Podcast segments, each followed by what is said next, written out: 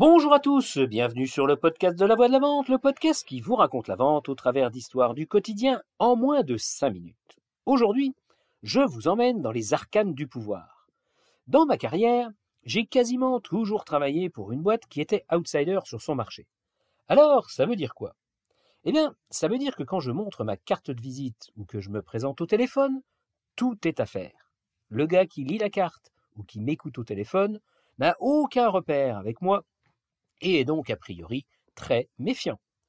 Ça veut dire aussi que par rapport aux concurrents connus et reconnus, qui fait la pluie et le beau temps sur le marché, enfin ça c'est ce qu'il croit, il faut pédaler beaucoup plus vite et beaucoup plus fort pour intéresser le client. Run the extra mile. Tiens d'ailleurs, permettez-moi une petite incartade et un conseil pour tous les vendeurs qui ont fait leurs armes chez un leader. N'oubliez jamais un truc. Sur votre carte de visite, c'est pas votre nom le plus important, c'est celui de votre boîte. C'est surtout à cause de lui, ou plutôt grâce à lui, que vous suscitez l'intérêt et la sympathie du client a priori. Il y a un dicton en américain qui dit Nobody got fired for buying IBM. C'est toujours d'actualité, partout dans le monde, valable pour toute marque de leader, on ne prend pas de risque à acheter le leader. À méditer avant de changer de crèmerie. Bref, en ce qui me concerne, je n'ai jamais eu ce problème ni ce luxe, et il a toujours fallu que je me batte comme un beau diable dès le premier contact.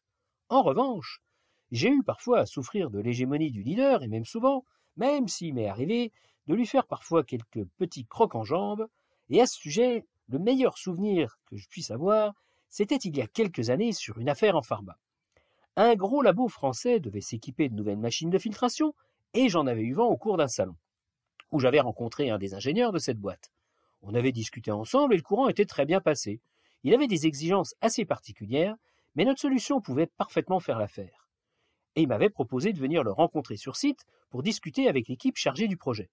Et là, je l'avais joué un peu provoque. Je vous relate mes propos. Ben, merci de l'invitation, mais j'y crois pas trop, hein. Comment ça, vous croyez pas trop à quoi? Bah, qu'on bosse ensemble. Bah bon, mais pourquoi ça? Vous savez ce que dit le leader du marché sur vous, hein? Non, je sais pas, il dit quoi? Eh bien, il dit que vous êtes leur bastion imprenable. En même temps, je les blâme pas, c'est quand même un peu vrai, non? Oui, ben, il est temps que ça change, ça. Hein. C'est pas eux qui se tapent le boulot en prône, hein. Et si vous avez du matériel qui peut nous faciliter la vie, eh ben je peux vous garantir qu'on va le prendre chez vous. Comptez sur moi. Ah, j'étais assez content de mon petit coup. J'avais planté ma banderille et il était sorti de ses gonds. Le gars avait du caractère, un ego bien surdimensionné et une superbe ambition. Tout ça me plaisait, j'étais pas loin d'avoir trouvé mon champion. Il risquait d'en faire une affaire de principe, et ça c'était de la balle. Et tout s'est passé exactement comme je l'ai pressenti. Le gars s'est battu comme un beau diable pour nous en interne, tant et si bien que la veille du jour où la décision devait être prise, le concurrent décide de diviser le prix de son offre par deux pour rafler la mise. Il se la joue, bien entendu, hégémonique, et le devis est envoyé directement au patron de la boîte, que j'ai jamais vu ailleurs qu'en photo.